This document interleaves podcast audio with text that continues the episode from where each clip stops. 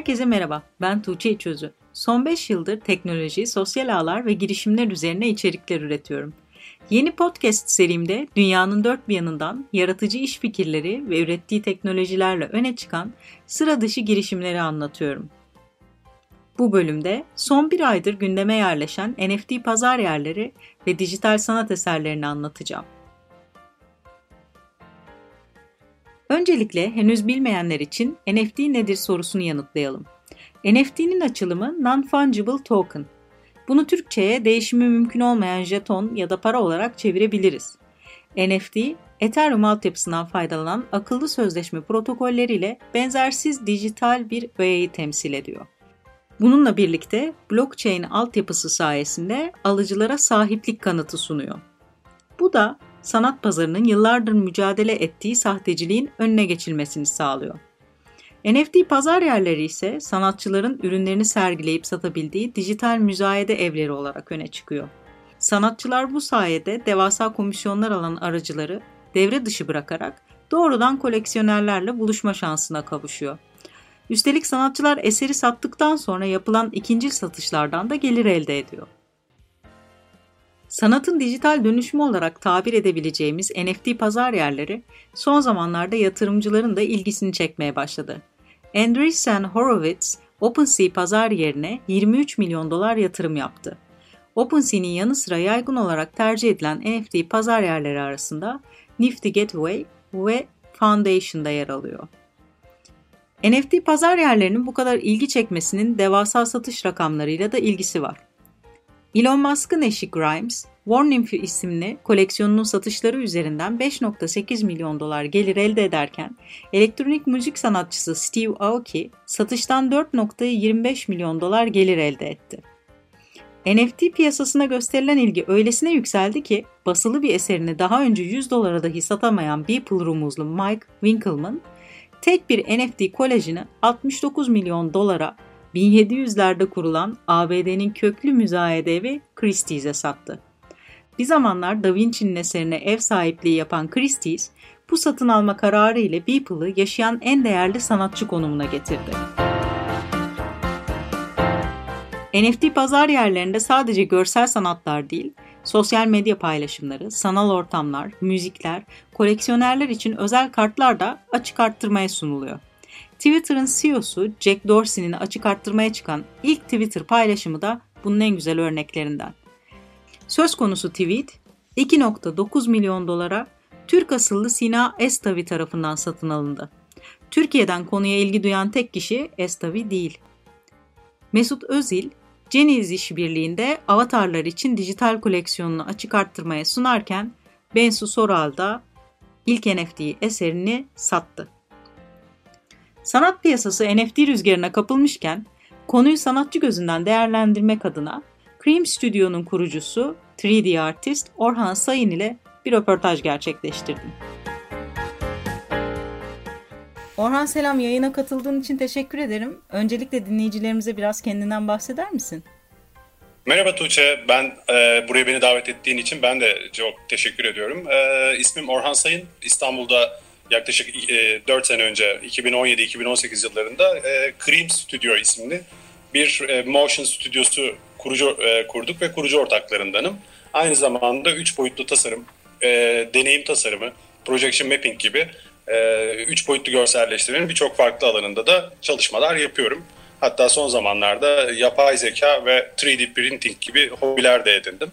E, bu anlamda çok İsviçre çakısı gibiyim hani bu sektörde biraz 3D generalist olarak da tanımlanıyor e, işim. Çünkü e, üç boyutlu tasarımın birçok alanında e, hakimiyet sahibiyim. Şu şu aralarda hani e, NFT ve biraz daha e, dijital motion design tarafına yönelmiş durumdayım. Benim şimdi Açıklaman için teşekkürler. Senin eserlerini de inceledim. Öncelikle Eserlerini NFT pazar yerlerine koyma sürecini bizimle paylaşır mısın? Hangi adımları izledin? Tabii aslında e, ben de çok yeniyim. Yaklaşık 10-12 gün e, falan oldu. Yani 2 haftadır e, NFT pazarına ve dünyasına birazcık daha böyle yönelmiş ve e, ilgi duymaya başladım. şöyle ilerledi süreç benim için. Yani bir, bir, bir buçuk ay kadar önce birkaç arkadaşım ya işte NFT diye bir şey var işte düşünür müsün bak çok e, ilginç ilerliyor sektörü değiştirecek gibi böyle konuşmalara dahil olmuştum ama bir türlü iş güç yoğunluğundan fırsat bulup da e, matematiğini detaylarını işin araştıramamıştım. Ama bir iki hafta önce kadar işte ilk defa ya nedir bu NFT diye biraz böyle işte web search yapıp internetten e, konu hakkında bilgi edinmeye çalıştım. Ve çok ilgimi çekti. Yani aslında e, non-fungible token diye e, açılımı. Oradaki fungible kısmı hani değiştirilemez e, ve hani te, tek özel anlamına geliyor. Bu anlamda bu süreçte araştırmalarım beni çeşitli web sitelerine yönlendirdi ve hali hazırda birçok Türk sanatçının işte Murat Pak, Refik Anadol gibi veya ismini saymadığım diğer birçok arkadaşımız e, bu e, pazar yerlerinde çeşitli işlerini NFT formatına dönüştürmüş olarak gördüm. E, ben de bir denemek istedim ve yaklaşık bir haftada yani bugün iki eserim daha satıldı ve toplamda 8 e, adet farklı eserimi NFT formatında e, satarken buldum kendimi. Çok böyle hızlı e, günden güne biraz da aslında hype gibi son 1-2 haftadır yani gerçekten tüm motion ve 3 boyutlu hatta fotoğrafçılar bile bu sektörde yer pazarda yer bulmak için aktif olarak sürekli online portallarda marketing çalışmaları yapıyorlar. Ben de öyle. Hiç Twitter kullanan, çok aktif kullanan bir insan değilken bir anda kendimi e, uluslararası sanatçı community, community e, içerisinde bir parçası olarak buldum ve çok da eğlenceli ve güzel gidiyor. Peki yakın zamanda iki eserini açık arttırmada sattın diye biliyordum. Sen şu an sekiz eser dedin çok hızlı gelişti. her gün her gün bir iki tane daha satılıyor. Oo, gerçekten etkileyici. Satış süreci nasıl işliyor? Şöyle işliyor aslında oluşturduğumuz işte bu tokenları, non-fungible e, tokenları e, pazar yerine koyuyoruz. Mesela ben foundation.app diye bir e, web sitesi üzerinden şu an e, satış yapıyorum. O web sitesi içeriden bir sanatçı seni davet ederse girebiliyorsun. Yani böyle hı hı. gelip üye olup da ürünlerimi koyacağım bir pazar yeri gibi değil. Biraz daha böyle e, davetli üzerine çalışan bir sistem. Bazı işte Rarible.com, OpenSea gibi e, siteler ise e, doğrudan kişilerin e, hiç üyelik açıp e, katılabildikleri alanlar. Şu ara işte Nifty's Gateway ve e, Maker's Place ve Super Rare gibi bunların hepsi ayrı portallar, NFT pazar yerleri. Oralar ise bu son saydığım 3 tanesi ise oradaki sanatçı curate eden sitenin yöneticileri tarafından birebir incelenip içeriye davet e, yani içeriye kabul ediliyorsun. Davet veya gidip böyle üyelik gibi değil. Biraz daha inceleyip sık dokunan yerler. E, işte ben de yaklaşık bir haftadır o portallarda da e, başvurularımı yaptım. Umarım e, kabul görür yakın zamanda ve oralarda da NFT formatında işler satmaya çalışırım, başlarım. E, süreç böyle ilerliyor. Öncelikle e, portallardan birisine e, kendinizi e, kabul ettirip oradaki komüniteye dahil olup sonrasında e, çalışmalarınızı pazar yerine koyduktan sonra Twitter, Instagram veya işte birçok e, sosyal mecra üzerinden e, çeşitli alıcılara mesela ben de bu aralar e, alıcı olmaya başladım çünkü o kadar güzel çalışmalar var ki yani bir dijital bir eseri hiç daha, daha önce bugüne kadar dijital bir eseri sahiplenmek yani otantik olarak sahiplenmek mümkün değildi. Şu an tam sahibi belli ve hani bir ürünü koleksiyon e, etme hissi dijital olarak oluştuğu için yepyeni bir dünya açılıyor bu anlamda. Bunun bir parçası olmak için ben de satın almaya başladım. Çünkü birkaç iş sattım. Evet yani e, community'yi de desteklemek de istiyorum bu anlamda. Türk arkadaşlarımızın da, Türk sanatçılarımızın da işlerini satın almaya başladım. Bu şekilde böyle bir ekosistem oluşuyor dijital dünyada ve daha çok çok niş bir durumda. Yani e, umarım yakın zamanda çok daha farklı bir boyuta ulaşacaktır diye düşünüyorum. NFT'nin dijital sanat pazarı üzerindeki etkisi nasıl oldu ya da sanat pazarı üzerindeki etkisi nasıl oldu diye soracaktım. Biraz onun cevabını da vermiş oldun. Evet, e, o anlamda şöyle bir durum da var. E, pazar gerçekten değişiyor ve hani e, yurt dışında özellikle Amerika'da e, stüdyolarda çalışan işte dijital sanatçılar değil mi? Bir stüdyonun parçası Hı-hı. olarak dijital e, çalışan sanatçılar şu aralar istifa etmeye başladılar. Çünkü bir stüdyoda bir şeyin parçası olup aylık bir fi üzerinden çalışma dünyası varken şu an e, doğrudan alıcılarla kendi çalışmalarını birebir aradan küratörleri, işte vergi sistemlerini her şeyi çıkarıp doğrudan alıcılarla buluşan e, bir portal olduğu için aslında birazcık da bu anlamda motion sektörünü değiştiriyor yani. Aklıma şey geldi sen ben de sanat almaya başladım dediğinde aslında sanatçılar bir yandan da koleksiyoner olmaya başladılar. Ve Kesinlikle. Yani sanatın dijital dönüşümü gibi geliyor bu bana NFT çünkü her şey bütün süreç hızlandı. ya biz e, işte son bir haftadır öyle bir e, değişim oldu ki tüm e, İstanbul'daki diğer stüdyolarla işte 3D sanatçılarla arkadaşlarımızla oturup konuşurken şöyle bir yorum çıktı ortaya. Şey diyoruz işte bir gün uyandık ve bir Black Mirror bölümünde bulduk kendimizi. Yani aniden yepyeni bir dünya açıldı ve gerçekten kimse hayal edemiyordu yani bir 6 yıl belki bir yıl önce çok böyle uç örnekler gibi görünüyordu ama şu an gerçekliğe dönüşmüş durumda. Son olarak bir şey daha sormak istiyorum. Pazar yeri olarak Foundation'ı tercih etme nedeni nedir? Bir de eserlerini NFT pazar yerlerinde de satmak isteyen dinleyicilerimize tavsiyelerin nelerdir? Nelere dikkat etmeliler? Tabii. E, Foundation açıkçası şu e, yani mid segment diyebiliriz. Ortada kalan bir platform. Hani Rarible, OpenSea gibi e, gerçekten dünyadaki herkesin doğrudan girip NFT satabildiği pazarlardan bir, bir, bir nebze daha işte içeriden davetiye gerektiği için e, bir nebze daha mid kalıyor. E, tercih etme sebebim e, açıkçası diğerlerine göre daha ayrışan daha az bir kitle olduğu için sanatçı olarak. Yani daha daha kolay görünür oluyorsunuz eğer Foundation'da bir hesabınız varsa ve işte işlerinizi NFT olarak Foundation'da satmak istiyorsanız. İkinci sorun içinde yeni bu bu sektöre bu dünyaya yeni girecek arkadaşlar için de tavsiyem şey olur öncelikle bütün başvuru formlarında bu platformlara girmeye çalışırken başvuru formlarındaki hepsinin ortak noktası sizin sosyal me- mecralarda e, vitrininiz yani nasıl göründüğünüz gerçekten çok önemli.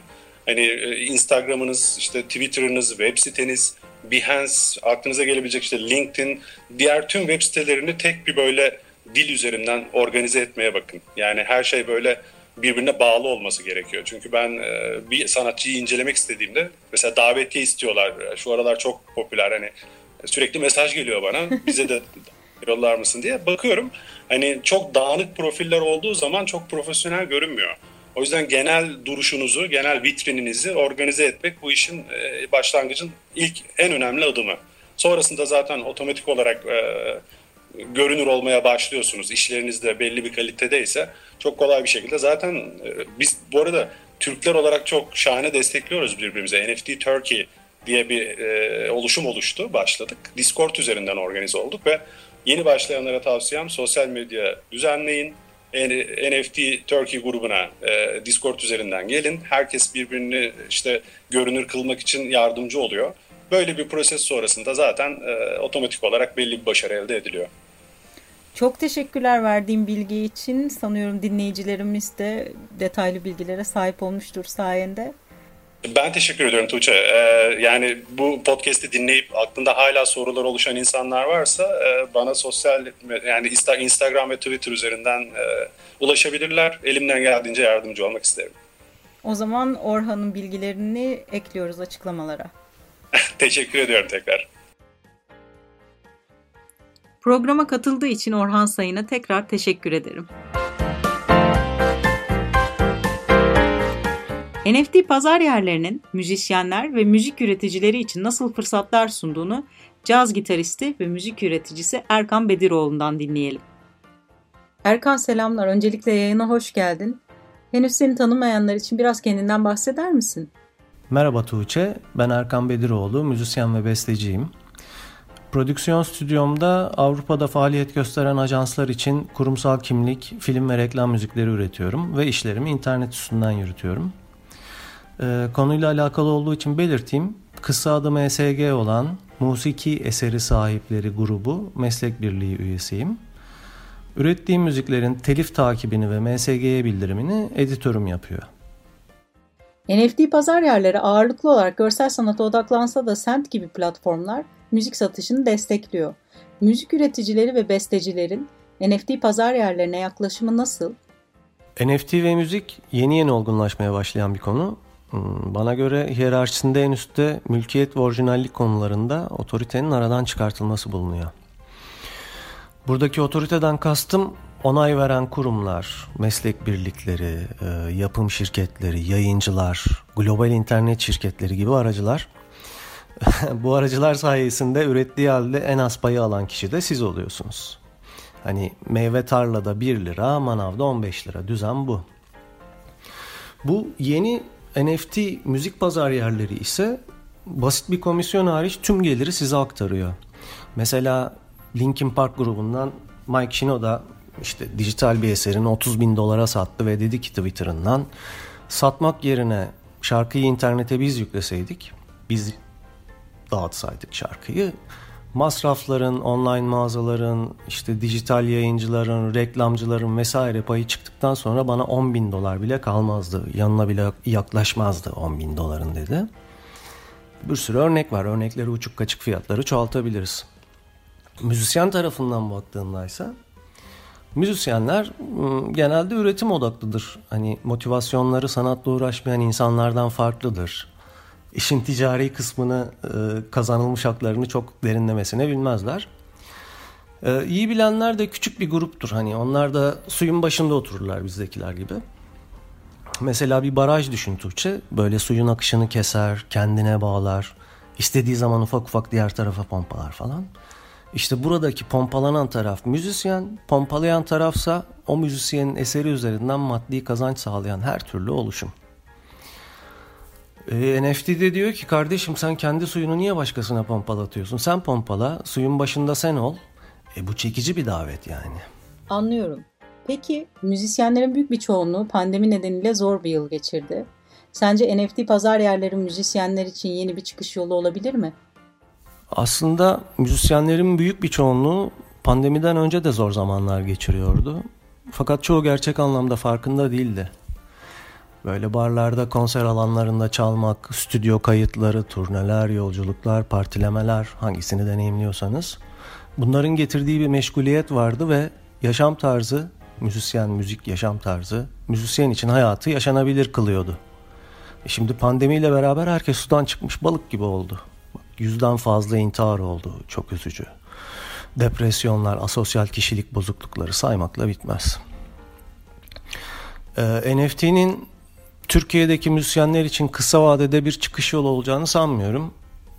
Belki tanınmış sanatçıların eserleri alıcı bulur. Belki bu ünlüler komik paralar teklif edilir diye çekinip satışa koymazlar. Belki inanılmaz bir patlamayla pandemi öncesinde müzikten iyi para kazanan ünlüleri daha da zengin eder. Bizim gibi ülkelerde genelde böyle olur.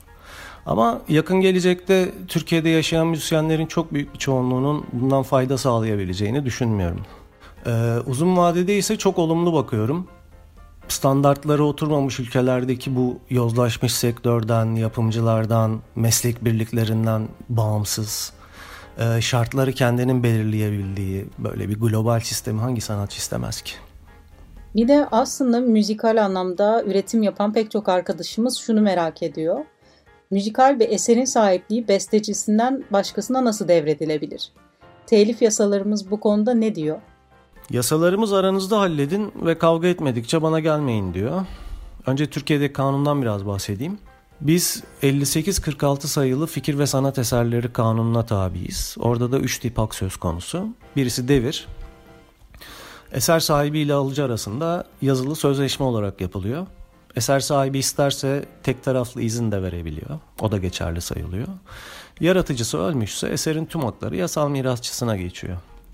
Fakat bu şekilde kağıt imzalayıp al sana izin belgesi demek biraz gevşek bir sistem gibi görünse de e, mali haklarımı devrettim 240 bin euro peşin aldım ya da ne bileyim bütün haklarımı devrettim aha da bu peçeteye yazdım diyemiyorsunuz. Bir yargıtay kararı var. Neyi devrettiğinizi başlıklar halinde yazmanız gerekiyor. Mesela e, yayma hakkımı devrettim, çoğaltma hakkımı devrettim ya da umuma iletim hakları şu haklarımı şu kişiye devrettim gibi. E, zaman sınırlaması koymadan komple devredip ferahlanabilir. Buna devir diyoruz. Belli bir süre için birden fazla kişiye belli şartlarda lisanslama yapılır. Buna basit ruhsat deniyor. Tek bir kişiye belli bir süre için hakları devrettiğiniz zaman buna da tam ruhsat devri deniyor. Erkan peki NFT pazar yerlerindeki bu telif sistemi nasıl işliyor? Teknik ve sıkıcı detaylara girmeden anlatayım. Zira ilgilenenler için internette kaynaklar mevcut. Ee, burada eser sahibi sadece devirden para kazanmıyor. Eserin tekrar satışı durumunda da belirlenen bir yüzde alıyor. Ee, kimi platformlar sabit bir yüzdeyle çalışıyor. Kimisi bu yüzdeyi ilk satıcının belirlemesine müsaade ediyor. Eser sahibi dilerse telif hakkına isimler ekleyebiliyor.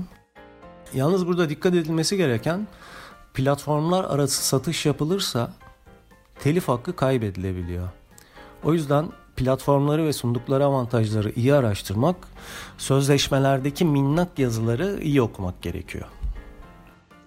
Erkan cevaplar için teşekkürler. Çok faydalı bir röportaj oldu. Ayrıca programa geldiğin için de teşekkür ederim. Ben de teşekkür ederim Tuğçe. Çok keyifliydi. Herkese sağlıklı günler dilerim. Bir bölümün daha sonuna geldik. Dinlediğiniz için teşekkürler. İlginizi çeken pazar yerleri hakkında detaylı bilgi almak için açıklamalardaki linkleri kullanabilirsiniz. Sevdiğiniz ve sıra dışı bulduğunuz girişimleri sosyal ağlarda benimle paylaşmayı unutmayın. Bir sonraki bölümde görüşmek üzere.